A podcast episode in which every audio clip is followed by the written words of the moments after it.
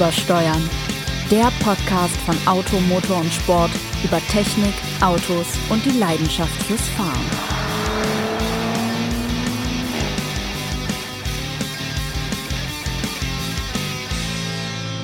Einen wunderschönen guten Tag, guten Abend, guten Nachmittag, guten Nacht, was auch immer. Die bevorzugte Zeit für euch Hippen Hipster ist Automotor und Sport zu hören, nämlich den Podcast Übersteuern. Und der Podcast Übersteuern wird natürlich geprägt von niemandem mehr, von niemandem schöner, von niemandem kompetenter als von einem wohlverdienten, großartigen Büronachbarn, nee, Büromitbewohner, dem Ressort der Test und Technik von Automotor Sport. Ja, das ist Jens Tralle. Einen schönen guten Tag. Ich bin dein wohlverdienter Büromittel. ja, Ein Lob stimmt, oder? das habe ich verdient. Da habe ich hochgearbeitet. Ich saß, ich saß schon neben Klaus Wiesmann. Da habe ich es mir jetzt wirklich verdient, nachher umzukommen zu dir. Was wäre denn natürlich dieser Podcast? Nichts wäre er ohne den großartigen Autoren von Automotor und Sport, Sebastian Renz. Es freut mich, dass wir wieder hier eine Runde Unfug reden ja, dürfen. Vielleicht auch, wie du immer so schön sagst, Fug, aber das zerschlägt sich ja meistens relativ schnell ja. bereits in der ersten Minute. Keine Sorge, der Fug wird heute nicht zu seinem Recht kommen, sondern der Unfug wird auch wieder vorangehen. Wobei wir uns ja eigentlich über was unterhalten wollen, was uns alle echt begeistert hat, nämlich die Vorstellung einer neuen Corvette. Und während es mich nur begeistern kann, die Vorstellung zu haben, kannst du uns erzählen, wie die neue Corvette fährt, denn du bist sie schon gefahren. Und das bringt uns nachher nämlich auch auf das eigentliche Thema, über das wir heute reden wollen. Da hast du vollkommen recht, denn wir wollen jetzt euch nicht eine halbe Stunde lang äh, damit zutexten, wie eine Corvette fährt, sondern wir wollen euch an diesem Beispiel aufgehängt mal ein bisschen näher bringen, was Automotor und Sport unter dem Begriff Test versteht. Denn warum wollen wir das? Weil es da draußen, äh, ihr Hipster wisst es, extrem viele Tests auch von Autos gibt. Und ähm, wir, glaube ich, diesen Begriff etwas anders auslegen, als das häufig so der Fall ist. Aber weil eben gerade die neue Corvette nicht nur ein Traumwagen für viele ist, sondern wir auch das Glück hatten, sie schon testen zu dürfen. Tatsächlich, Kollege Gebhardt war bereits, äh, war es Anfang oder Ende letzten Jahres noch in den USA, konnte sie dort fahren für einen Fahrbericht. Dieses Jahr. Und ähm, wir, das genau dieses Jahr war es noch, als man noch reisen durfte. Ja. Ähm, und jetzt kam ein Auto zu uns, es ist äh, kompliziert mit der Corvette insofern, als dass sie jetzt eigentlich noch in den ähm, europäischen Vertrieb auch gehen sollte. Das haut nicht hin, weil erst haben sie in dem Werk gestreikt, dann kam Corona und jetzt ist irgendwie alles anders. Jetzt wird es vermutlich nächstes Jahr. Und auch das Auto, was wir hatten, kam zwar offiziell von Cadillac Chevrolet Europe, ähm, handelt sich aber um ein sozusagen per Hand auf Europa-Spezifikation umgedengeltes, zum Teil mit Prototypenteilen versehenes ähm, Fahrzeug. Also wie jedes Auto aus Amerika, möchte man fast sagen. Im Prinzip schon. Und äh, klar, das Wichtigste an der neuen Corvette ist, es ist jetzt ein Mittelmotorsportwagen. Es ist kein Frontmotorsportwagen wie die, alle Generationen davor. Ähm, Zeta und Mordio schreien natürlich die Fans, wobei sie hätten sich langsam dran gewöhnen können, denn wenn sie echte Fans wären, wüssten sie, dass spätestens Ende der 90er, Anfang der 2000er diese Idee, äh, die Corvette-Jungs umtrieb, ein Mittelmotorauto aus der Corvette zu machen. Das ist vor allem, ähm, hat das auch mit Motorsport zu tun, aber egal, jetzt ist es also soweit und wir konnten den Wagen testen. Was bedeutet testen? Also, ähm, dazu ähm, scheuchen wir das Auto erstmal über, durch unsere Standard- Testdisziplinen wie Beschleunigung, wie Slalom, wie Bremse, auch aus ähm, hohem, hohem Tempo und äh, doppelter Spurwechsel oder Ausweichtest eben. Und ähm, da muss man sagen, ähm, hat sich die Corvette insofern schon bewiesen, als dass sie natürlich davon profitiert, jetzt äh, im Gegensatz zum Vorgängermodell Stingray, also wir reden hier vom Basismodell, die ganzen anderen Wüstensachen kommen ja noch, äh, nicht mehr standardmäßig mit einem Siebengang Handschaltgetriebe, mit einem manuellen Getriebe ausgestattet ist, sondern mit einem Achtgang Doppelkupplungsgetriebe. Und äh, der ähm, V8-Saugmotor auch ein bisschen mehr Leistung ähm, hat. Es sei ein komplett neuer Motor, obwohl Bohrung und Hub gleich geblieben sind. Ähm, heißt jetzt LT2 statt LT1, hat nach wie vor 6,2 Liter Hubraum, leistet aber 495 PS. Und da ging das Ding schon ordentlich, nämlich in 3,4 Sekunden auf 100. Jetzt würden wir gerne sagen, ähm, was sagt denn die Werksangabe? Das wissen wir nicht, weil die gibt es nicht. Nicht für die europäische Variante, eben weil die noch nicht fertig ist, noch nicht homologiert etc. pp. Ähm, aber das war schon sehr anständig. Und Herrschaft, man muss auch ganz klar sagen, das Auto ist allein durch diesen Antrieb was Besonderes. Denn wo findet man noch einen derart großvolumigen Saugmotor in der Fahrzeugmitte, also nicht ganz Mitte, aber eben kurz vor der Hinterachse? Das macht die Corvette schon besonders, auch wenn sie jetzt durch das geänderte Konzept nicht mehr die Corvette ist, so wie man sie halt von den vorigen Generationen in Erinnerung hatte. Im Sinne von, das ist ein sehr flinker Bodybuilder, das war es irgendwie so bislang, so ein bisschen breitschultrig, aufgepumpte Arme und aber trotzdem ey, extrem ähm, extrem Handling talentiert. Äh, das ging dann vor allem natürlich in den, in den ähm, äh, hochgezüchteten Varianten mit Kompressormotor, die dann extreme Fahrwerksmodifikationen und vor allem Reifenspezifikationen fuhren, die man dann später auch in Gestalt der Grand Sport in Kombination mit Saugmotor bekommen hat. Und es ist ja immer was Schönes, wenn ein Auto mehr Grip als Leistung hat. Und das war dann bei den Grand Sports eben der Fall.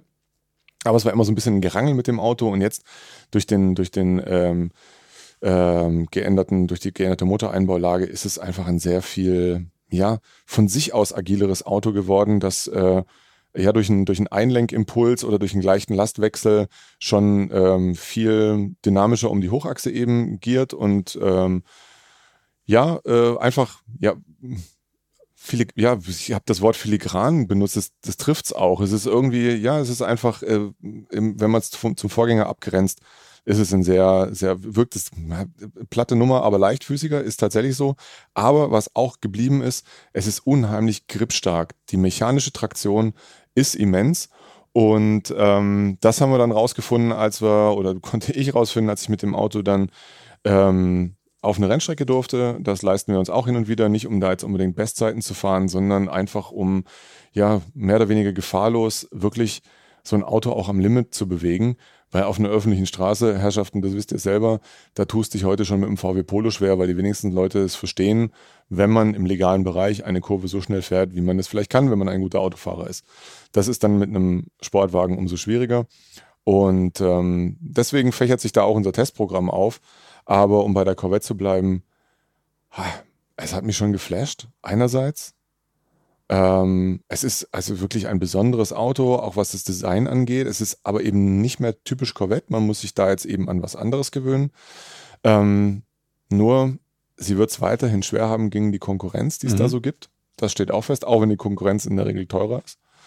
Ähm, ja, das, das ist eigentlich so das vorige, das Fazit, was man jetzt aus dem Einzeltest ziehen kann. Der Vergleichstest steht noch aus. Mal gucken, wann wir den machen, ob wir den mit demselben Auto machen, welches das einzig verfügbare in Europa gerade ist, also im Sinne von Europaspezifikation mit dem Z51-Paket, was hier Serie ist, wegen äh, größerer Bremse, äh, besserer Kühlung für, für Motoren, Getriebe, eben dem möglicherweise höheren Geschwindigkeitsniveau anzupassen, dass man eben auch hier noch erreichen kann im Vergleich zu USA.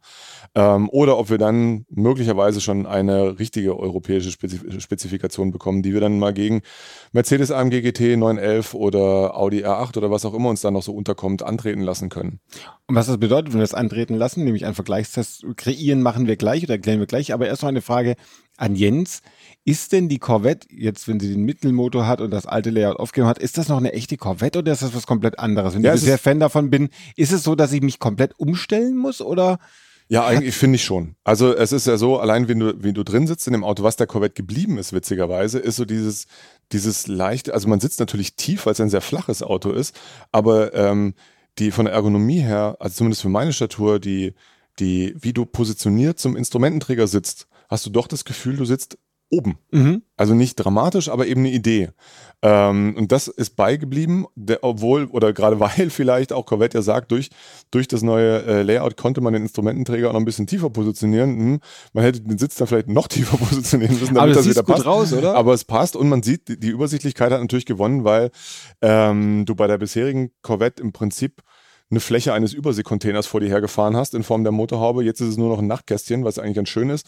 Es ist aber trotzdem ein deutlich breiteres Auto nochmal geworden. Mhm. Ähm, in der Breite um, jetzt muss ich, ich glaube, es waren vier Zentimeter die du vorwiegend hinter dir hast. Du siehst es im, im Rückspiegel, es ist immens. Also die anschließende Fahrt durch den Schwarzwald, um mal ein bisschen die Landstraßenkompetenz zu testen, also da waren dann die Straßen zum Teil einfach zu schmal. Die Bäume waren ähm, zu nah. Ist, so die erste aber, Reihe Bäume ist jetzt weg an der Seite. Ja, ist aber was, muss man auch ganz ehrlich sagen, äh, hat jetzt nichts, ist jetzt nichts Corvette-spezifisches. Das war schon immer ein breiter Fladen und das sind aber andere Sportwagen auch. In AMG GT ist es, ein, ein Audi R8 ist es. Ähm, nur ist es eben bei den Mittelmotorfahrzeugen so, dass du naturgemäß, weil vorne kein Motor ist oder sonst irgendwie was Sperriges außer der Vorderachse, ähm, hast du natürlich weniger raumgreifendes und eine bessere, bessere Übersichtlichkeit. Das schon. Und ja, nochmal, es ist eben nicht mehr die Corvette, wie wir sie über Generationen zu schätzen gelernt haben ähm, und wie sie sich äh, zum wohl am meisten unterschätzten Sportwagen in Europa entwickelt hat. Also muss man, glaube ich, jetzt äh, nicht lange drum rumreden. Das, was sie kann, ist schon brillant, aber sie ist eben auch in einzelnen Punkten nicht hundertprozentig. Das können andere besser aber die kosten dann eben auch deutlich mehr. Das mhm. muss man sagen. Das, da ist, so gesehen, da ist sich der Corvette treu geblieben. Aber ja, irgendwie, vielleicht muss ich mich auch noch dran gewöhnen. Für, für mich ist es jetzt ist, ist es nicht mehr so, dieses Fahrzeugkonzept nicht mehr so eng mit dem Namen verbunden, wie das mit den Frontmotordingern der Fall war. Einfach weil sie so diese gewisse Brachialität hatten. Aber wir stehen ja auch erst am Anfang. Also klar ist auch, die Corvette-Jungs haben immens was drauf ähm, was sich vor allem darin, darin äußert bei der, bei der Applikation der Regelsysteme. Das hat mich echt fasziniert, wie sie das hinkriegen oder die Arbeitsweise der, der, des elektronisch geregelten Sperrdifferentials. Ist fantastisch, wie, wie sicher du das Auto schnell bewegen kannst, wenn du eben ähm, noch ein bisschen Rettungsanker ähm, anlässt. Mhm. Machst du das alles aus, musst du wissen, du hast einen hohen Grenzbereich, aber wenn du ihn überschreitest, dann wird es ganz schnell ganz finster. Äh, dann ist es ein klassischer Mittelmotorsportwagen, dann gibt es keinen weichen Übergang irgendwie in, in das Jenseits des Grenzbereichs, sondern dann ist, ist dann schnipp, da. schnapp, schnupp weg. Das Jenseits du, ist da. Das Jenseits ist dann da und wenn du es nicht schaffst, rechtzeitig gegenzulenken, dann bist du auch drin im Jenseits. Das ist auch klar. Aber ich hatte wirklich großen Spaß damit, ähm, auch mit Helferlein zu fahren und tatsächlich auch, ähm, ich meine, wir reden ja von einem, von einem beachtlichen Geschwindigkeitsniveau, das du selbst mit dem Basismodell schon erreichst. Und da hilft es dann auch mal, wenn du ein Getriebe hast, dass du sich selber überlassen kannst. Und es geht auch da. Also die, die, äh, die Schaltstrategie ist wirklich so gewählt im, im Track-Programm, ähnlich wie bei einem, bei einem Porsche äh, PDK, dass du es auch machen lassen kannst. Mhm. Du musst jetzt nicht zwangsläufig wieder selber noch dran rumfuhrwerken. Ähm, von daher, ja, toller Sportwagen mit einem deutlich verbesserten Langstreckenkomfort. Die, die, die Spreizung ist beachtlich, was an Talenten, was dieses Auto drauf hat. Ähm, aber irgendwie auch nicht mehr so hundertprozentig Corvette. Mhm für mich. Und dafür haben wir uns eben einen kleinen Wolf getestet. Genau, ich ähm, wollte gerade sagen, 100% Messprogramm für die Corvette, eher noch mehr. Mhm. Ähm, denn was viele andere als Test bezeichnen, ist eigentlich das, was die Leute als Probefahrt verstehen. Das ja. heißt, ich hole mir bei einem Händler ein Auto, fahre eine Runde um Block. Das ist für ein Magazin wie Automotor und Sport nicht mehr erlaubt. Wenn wir ein Fahrzeug testen, müssen wir es beim Hersteller anfragen. Wir dürfen also nicht einfach irgendein Auto nehmen, sondern der Hersteller muss uns das Auto geben und nur wenn der absagt, dürfen wir uns anderweitig umsehen. Auch wenn wir einen Vergleichstest machen, müssen wir die Autos bestellen beim Hersteller. Wir dürfen es gar nicht anders, weil der Hersteller sicherstellen können muss, dass ein Auto in einwandfreiem Zustand zu uns kommt. Und all das, was Jens jetzt gerade erzählt hat, euch allen, das ist ja so viel mehr, als du bei einer normalen Probefahrt rausfinden kannst. Denn wir fahren die wirklich, na sagen wir mal, die, die kritisch ist das falsche Wort, den Grenzbereich, den fahren wir ja nicht auf der Straße, wie das vielleicht irgendein durchgeknallter Blogger macht, sondern wir machen das auf der Rennstrecke. Wir nehmen da Geld in die Hand und nehmen ein abgesperrtes Messgelände, entweder eine Rennstrecke oder auch für die ganzen Fahrleistungserhebungen oder auch, Jens hat vorher vom doppelten Spurwechsel äh, gesprochen. Das machen wir nicht auf der Autobahn, das machen wir auf der Teststrecke in La. Wir haben einen Flughafen, den wir anbieten, damit wir dann gefahrlos solche Extremmanöver fahren können. Und das ist ein Aufwand, der schon sehr immens ist. Da geht schon ein ganzer Tag drauf normalerweise, bis die Fahrleistung, also die Beschleunigung, äh, die Durchzugskraft bzw. die Durchbeschleunigung, die Bremsverzögerung, die Fahrsicherheit bei Slalom und Spurwechsel erhoben werden und auch die Innengeräusche. Wir machen Tachoabweichungen. Wir machen also wirklich ein sehr großes Programm allein an einem Tag in La. Und allein die Verbrauchsmessung, das ist ein sehr entscheidender Punkt für die ganzen Tag. Dauert einen ja. ganzen weiteren Tag. Und bei Vergleichstests geht dann noch ein ganz weiterer Tag dafür drauf, dass sich vier kompetente Redakteure bei einem Viererfeld zusammensetzen und die Autos noch im normalen Straßenverkehr unter normalen Geschwindigkeiten äh, testen, denn man kann den Komfort nicht testen, wenn man auf einer Rennstrecke fährt, ja. ist ja völlig klar. Du kannst Komfort nur dann testen, wenn du auf normalen Straßen fährst, da kannst du auch testen, wie das Navigationssystem funktioniert, wie die Assistenzsysteme funktionieren, ob der Spurhalter dir eingreift oder nicht. Du kannst gucken, ob die Sitze bequem sind. Am Schluss wird natürlich auch noch immer geguckt, wie ist es mit der Variabilität. Lässt sich, nicht bei der, nicht bei der Corvette natürlich, aber wenn ich jetzt so einen ganz normalen Hyundai Und die ist i10. sehr variabel, Tagerdach, sage ich Tager mal. Wenn ich so einen Hyundai i10 habe oder meinetwegen auch den VW Golf, da gucke ich, was kann ich umklappen? Habe ich einen variablen Ladeboden? Wie gut kann ich einsteigen? Wie viele Ablagen habe ich? Kann ich mein Telefon induktiv laden?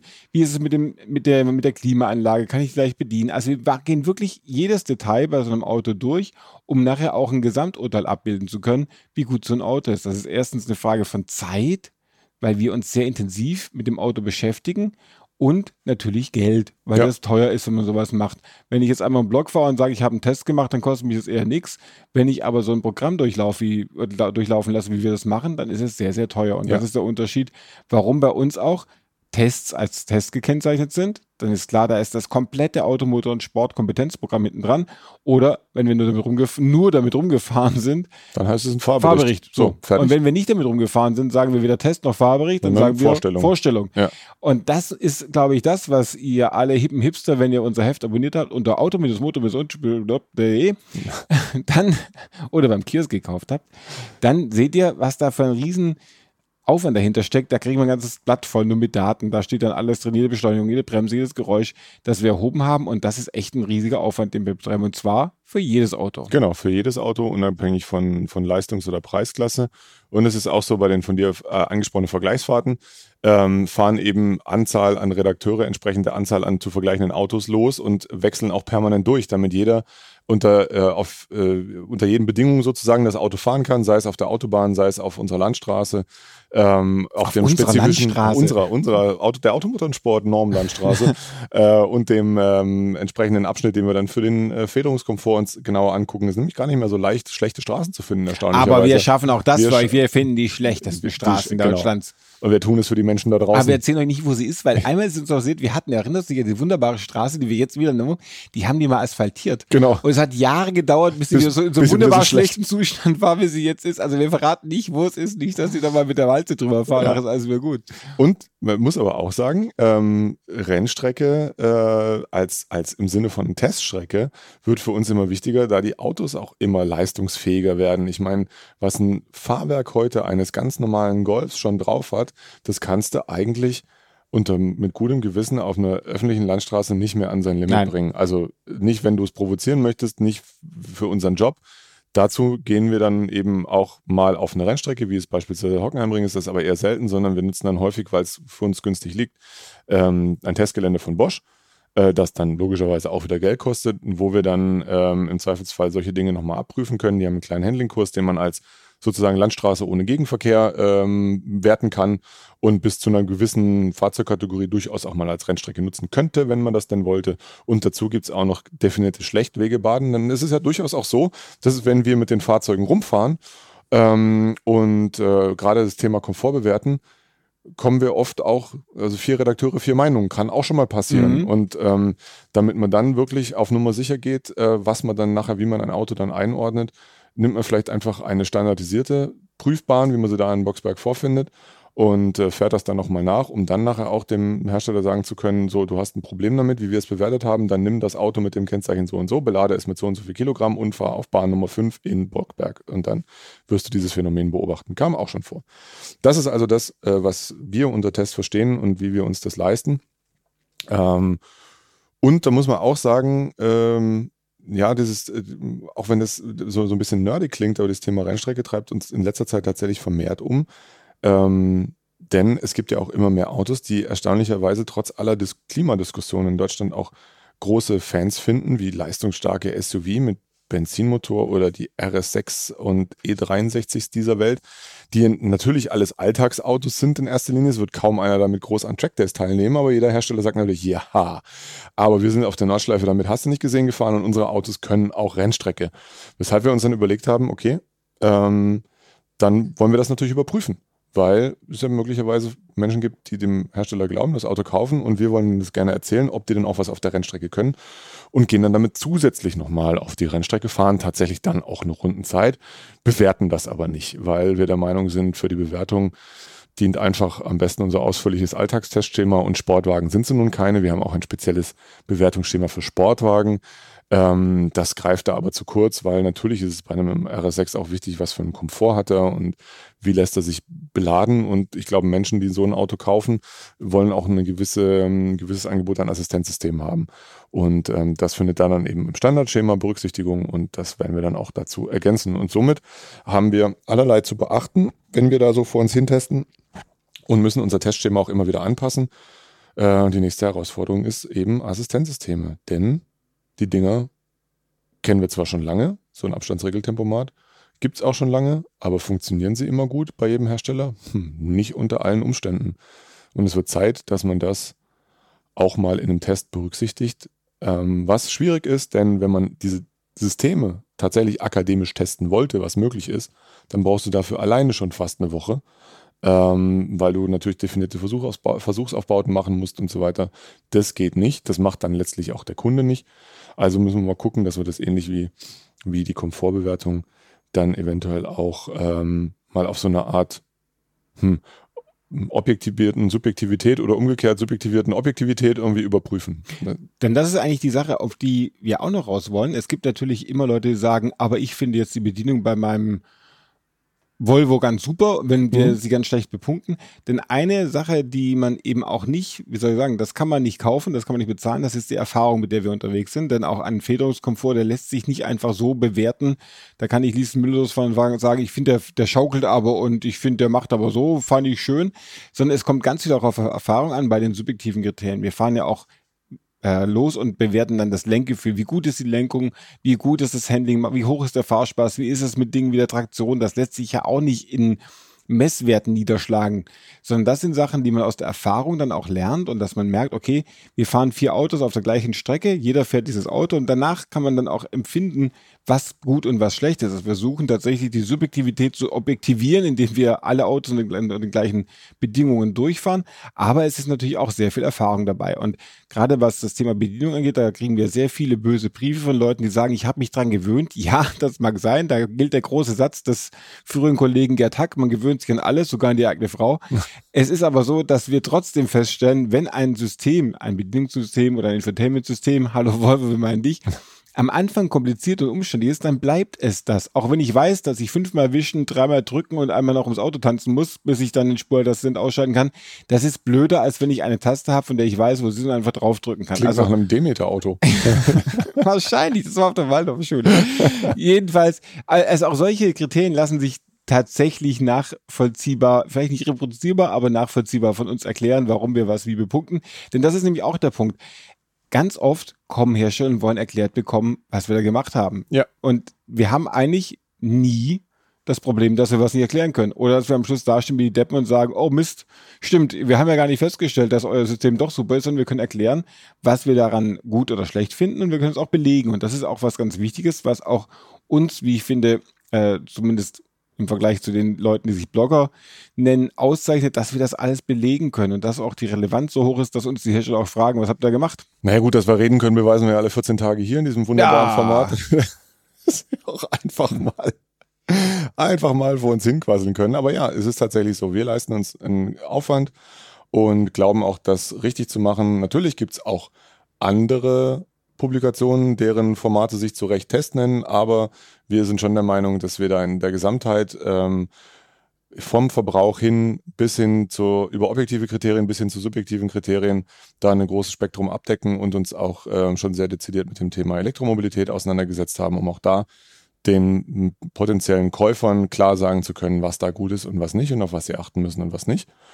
Und das führt eben auch dazu, so wie mit der Corvette, dass wir uns mit besonders faszinierenden Autos auseinandersetzen dürfen. Weiß nicht, hast du noch, äh, was war denn so dein Highlight im Einzeltest? Und ich meine jetzt damit nicht das von dir erdachte Format der Alte im Test, Mist da gibt's natürlich jede Menge, aber ich weiß nicht, war da nicht mal irgendwie ein äh, fantastischer Basis Renault Scenic vielleicht dabei oder so? Ein Basis Renault Scenic war nicht dabei, aber was ich immer sehr gerne gemacht habe, während du ja die Rennstrecke gerne fährst, bin ich ja immer sehr gerne ins Gelände gegangen oder gehe ich mhm. gerne ins Gelände. Und ich erinnere mich an den, an den Test des äh, Iveco Massiv, als der hier mhm. war. Und mit dem Iveco Massiv, den, den du ja auch kennst, mhm. mit dem war ich so richtig im Schlamm und so richtig im Gelände. Und ich finde, das ist auch was, was wir uns mitunter leisten, dass wir sagen, wenn so ein Geländewagen kommt, womöglich trifft es beim Land Rover dann wieder zu, wenn der neue Defender kommt, tatsächlich als Testwagen. Bisher hatten wir noch nicht als Test, andere hätten das Test genannt. Wir sind mit dem ein bisschen über die Alp gefahren. Ähm, mit, mit einem Auto ins Gelände zu gehen und zu gucken, was, was es da kann, finde ich großartig. Und das ist was, was mir, also mir mehr Spaß macht als Rennstrecke. Also wenn, wenn ich weiß, dass eins an mir nicht verloren gegangen ist, dann Rennfahrer. Ähm, aber das weiß ich auch, ich war trotzdem gerne. Und äh, deswegen, das, das ist was, was ich total klasse finde. Oder auch wenn ich, was ich auch sehr, sehr gerne mache, das kostet dann kein Geld, aber wenn wir irgendein, äh, zum Beispiel einen VW-Bus bekommen, so ein Multivent, da muss ich alles umklappen. Ich will genau mhm. sehen, was ich da, wie zur Liegelandschaft machen kann, welchen Sitz ich wohin schieben, welches, welchen Tisch ich wo, wo hochklappen kann. Und ich glaube, das zeichnet uns auch als Team aus, dass wir alle dann auch den, den Wunsch haben, genau auch das, das, letzte Detail von einem Auto zu wissen, damit wir darüber auch erzählen können. War 6, Multivan 6.1 haben wir gleich einen Vergleichstest gemacht damals, ne? Da, haben wir, einen Einzeltest gemacht, da, haben wir, da haben wir gleich einen Vergleichstest gemacht. Mit der, mit der V-Klasse. Genau. Opel Vivaro, Zafira? Safira, Entschuldigung, Safira heißt Safira. jetzt. Ja, die, genau. die Nutzfahrzeugversion heißt Ja. äh, noch äh, Vivaro. Oh Gott, ich stolper mal wieder meine eigenen Worte. Ähm, wir haben uns deswegen auch überlegt, dass wir Autos jetzt aussuchen, die wir vielleicht gerne mal testen würden oder vielleicht getestet haben, wenn wir jetzt rübergehen in den Wartesaal des Konjunktivs, Echt? Ähm, okay, dann muss ich mal gucken, ob ich einen äh, Ferrari 488 Pista finde, den du getestet hast oder testen willst. den ich getestet habe, Ah. den ich mir nie leisten können werde. Bedauerlicherweise. Möchtest du anfangen? Soll ich, Ich mal? möchte anfangen. Ich habe ein Auto, das bei uns wahnwitzig viele Tests gewonnen hat. Allerdings war das weit vor meiner Zeit, aber ich habe deswegen, weil der Wagen auch bei Automotor und Sport so erfolgreich war und 1988 der so einen Vergleichstest gewonnen Boah, hat, habe ich mir geil. den ausgesucht. Es ist jetzt nicht genau dieser Wagen, der damals den Vergleichstest gewonnen hat. Damals war es der GT mit 107 PS. Das ist der VW Passat Synchro G60, der Generation B3, der Nasenbär, der ab 1988 gebaut wird, 1993 im Herbst ein Facelift bekam mit diesen Kühlerlamellen. Das ist also das frühe Modell einer Limousine mit Allradantrieb und dem sensationell erfolglosen G-Lader. Ja. VW hat ja Ende der 80er Jahre beim Polo G40, beim VW Golf G60 und beim Corrado G60 sowie jetzt eben auch beim Passat äh, G60 40, ne? Genau, hat die Ja, Polo G40 haben, haben sie einen G-Lader, eine Art Schneckenlader, einen mechanischen äh, Spirallader. Spirallader, nee, Schneckenlader aber auch. Schnecken, ach, egal. Schnecken, Lader halt. Wobei Schneckenlader klingt schon wieder nach jemand, Ein kleiner Widerspruch. auch. jemand der Lader, egal. Äh, dieser herrlichen, dieser herrliche Wagen jedenfalls war das damalige Topmodell als Limousine, was ihn natürlich noch tendenziell unattraktiver Ja, macht. Absolut. Allradgetriebene Limousine. Und äh, der Wagen hat natürlich auch die damals äh, neue und gleichzeitig sensationell haklige Seilzugschaltung, Zugschaltung, die praktisch Und alles. eine durchgescheuerte ein, genau, aber da, da, die war mir egal, die Fahrersitzwagen, denn er hat diese sensationelle Karo, Sportkaro. Und das Besondere wiederum beim Passat, und er hat na, äh, diese Fensterhebel, die sie da hingemacht haben, einfach, ja, Was ist das denn? die waren am Anfang hier und später erst an der, also mit hier meine ich, die waren kur- kurz über der, der Türablage waren die Fensterheber und noch nicht am Türgriff selber. Wird in, nur getoppt von der Fensterheberanordnung in Alpha 75 und Alpha 90, nämlich in der Dachkonsole. Ach, normalerweise ja hinterm Rücksitz, Ja, da genau. passend angepasst. Dann ganz großartig bei der Passat Limousine ist ja, ich, ich nehme an, das weißt du, man konnte die Rücksitzfläche nach vorne hinten verschieben. Nee, das Bei wusste ich nicht. Topmodellen. Doch, das ging. Bei den Topmodellen konnte man tatsächlich, die, dadurch war die Lehne flacher und man hatte ja so enormen Fußraum, dass man damit ein bisschen was einstellen konnte. Dieser herrliche Wagen mit vier elektrischen Fensterhebern, die aussehen, als wären es vier nachgerüstete elektrische Fensterheber mit Sonnendach, großem Kofferraum, Allradantrieb, G-Lader 160 PS und erst äh, 186.000 Kilometer, Baujahr 12, 99, ein ganz frühes. Man soll ja von denen auf gar keinen Fall die frühen nehmen. Ich hatte mal einen frühen Passat-Variant, der war so schrecklich, da ging aber alles kaputt und der war auch noch goldfarben. Ein Wagen, von dem ich ähm, mir etwas Mühe geben muss, ihm an, äh, um ihn irgendwie anzupreisen und zu raten. Jedenfalls ein sehr seltenes Auto, ein VW Passat G60 Originalzustand mit Allrad und H-Kennzeichen für 9000 Euro in Böhmenkirch beim Mako Automobile. Wenn ihr den kauft, schreibt uns unter uebersteuer.auto-motor-und-sport.de und äh, ist er. Das wollte ich noch sagen. Es, gab, es gibt, glaube ich, eine noch seltenere Variante, das Passat B3. Ist der nicht eigentlich in Klammern 35i? Ja, ich sage immer B3. Man kann Okay. da, da gibt da gibt's ja Glaubenskriege. Ah. Die einen nummerieren die durch mit B, so Mhm. wie ich, und die anderen wissen immer noch die internen äh, Codes. Na, ich bin aber auch einer. Du, bist Ähm, einer. du weißt beides wahrscheinlich. Die Eltern eines, eines sehr guten Freundes von mir besaßen einen Passat 3, B, B3 äh, äh, Variant GT 16V. Das fand ich jetzt nicht so selten. Nee? Gab's, also ich, ich, mir war da, ich war der Meinung, dass der sogar noch seltener gewesen sein muss. Als, äh, der war besonders selten, weil er war postgelb lackiert. Oh, wie ab, schön. Ab Werk, Sonderlackierung. Spitzname der Gilb. Ähm, ja, genau. Ich dachte eigentlich, dass diese 16V, dass die noch weniger, also GT, klar, mit Ja. 107 PS, wie du Ja. sagtest. G60, 60 ja, aber 136 die, PS. genau, aber 16V dachte ich, dass es die praktisch gar nicht gibt. Wir Egal, rufen also jetzt kurz nochmal an bei der Passat 35i Kartei, Kartei, die genau. es sicherlich gibt. Schreibt uns doch mal, was war seltener, der G60 als Limousine gut, oder, Limousine ist natürlich super selten, oder ja. der 16V Variant? Oder überhaupt der 16V. Egal. Ähm, lustigerweise, wir ähm, verabreden uns ja nicht vorher und beratschlagen gemeinsam, was wir vorstellen. Wir besprechen uns ja nicht vorher, aber wer sind wir genau. denn? Ähm, äh, interessanterweise liegen wir in den letzten Folgen aber immer relativ nah beieinander. Ich habe auch ein Konzernfahrzeug aus einer ähnlichen Ära, der mir deshalb aufgefallen ist. Erstens, weil ich das Design eigentlich ganz gerne mag und zweitens, weil er so unfassbar günstig Ja, ich erscheint. wundere es gerade schon wieder. Ähm, ich habe hier einen Audi A6 der Baureihe, Achtung, C4, wenn ich jetzt richtig liege. C5. C5, verdammt. Moment, C1 war der von 68 bis 76, C2 Dann ist 76 schon bis 82, C3 82 bis 90. Dann ist C5. Ja. Ha! Also der als Limousette dieses sehr abgerundete Heck hatte. Ähm, und eben, das ist aber ein Avant. Sehr A6 schön. Avant aus erster Hand, 1.8T. Der Motor gilt, soweit ich weiß, als sehr robust. Soll ich dazu was erzählen? Ja, bitte. Ich war mit einem Mitarbeiter von Audi vor einigen Jahren unterwegs und da hatten wir abends irgendwie, wir waren den Quattro foto- fotografieren, der hat erzählt, dass er früher im Versuch war und dieses Auto beim Versuch begleitet hat in, Südafrika. Und sie haben erzählt, sie haben hinten 500 Kilo reingetan, vorn und insgesamt vier Mann noch drin Ja. und sind dann den ganzen Tag, den ganzen Tag über eine Rumpelkiste, über eine, über eine Rundkurs gefahren, Mhm. in dem 30 Zentimeter hohe Felsbrocken waren. Das Ding ging nicht kaputt. Echt? Das ist unzerstörbar. Der Passat, äh, der, Avant C5, äh, Audi A6 C5, unzerstörbares Auto. Schön mit, ich glaube, hieß dieser Polsterbezug Jacquard Satin Ja, oder Jacquard. so. Ja, genau. Ein bisschen äh, Frankophilie Oh. äh, in die äh, ingolisch-bayerische Kraftwagen. Ähm, original bis hin zum Kassettenradio Beta, nehme ich mal an. Klimaautomatik. Ähm, handgerissen der Bolide. Äh, äh, Vorderradantrieb, also eben kein, kein Quattro mit dem 5-Ventil-Turbomotor, 150 PS, meine ich. Mhm. Genau, 150 PS.